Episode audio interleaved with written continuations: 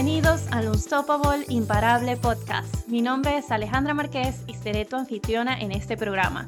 Soy estratega de productividad y sistemas, autora bestseller y oradora internacional y estoy aquí para brindarte más de 10 años de experiencia maximizando el tiempo para hacer todo lo que he querido, desde graduarme de dos carreras y dos maestrías a trabajar en los mejores despachos de abogados, centros de investigación y como profesora de Derecho Penal y posteriormente construir y hacer crecer mi propio negocio. Eso sí, siempre disfrutando de mucho tiempo de calidad con mis seres queridos. Sintonízate para conocer todos los consejos, trucos, herramientas e invitados increíbles para ser imparable, lograr tus metas sin quemarte y crear la vida de tus sueños. Y sí, como habrás notado, este es un podcast bilingüe, así que ¡let's go!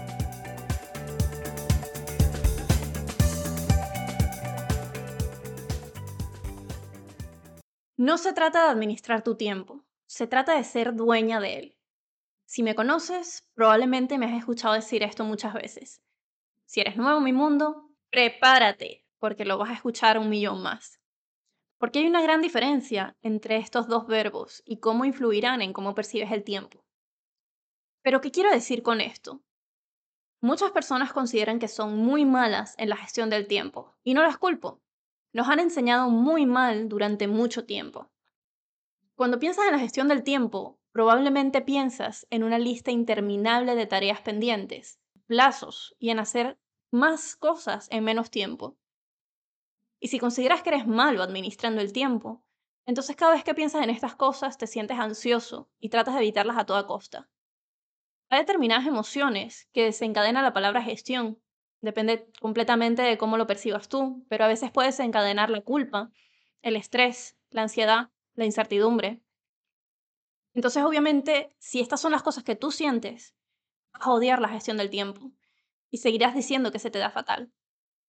Sin embargo, si comienzas a considerar el tiempo como tu aliado, si comienzas a sentir que lo controlas, a tomar posesión total de él, te sentirás empoderado. Ser dueño de tu tiempo va más allá de saber cómo priorizar tus tareas y cómo completar las cosas pendientes de tu lista. Ser dueño de tu tiempo es realmente dominar lo que haces con tu tiempo. Cómo maximizarlo de una manera que te haga sentir bien, logrando tus objetivos con facilidad, sin quemarte, estando presente y disfrutando tanto de tu vida profesional como personal.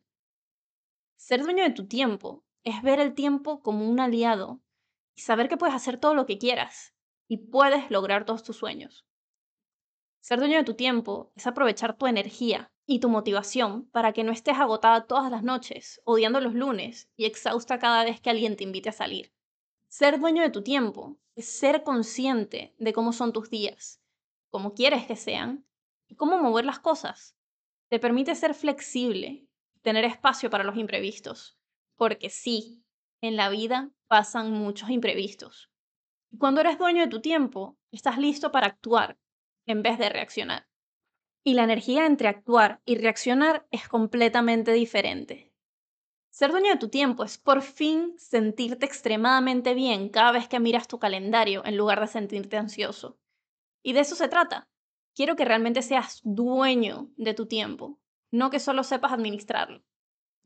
Así que sigue conectándote a este podcast porque esto y mucho más lo veremos aquí.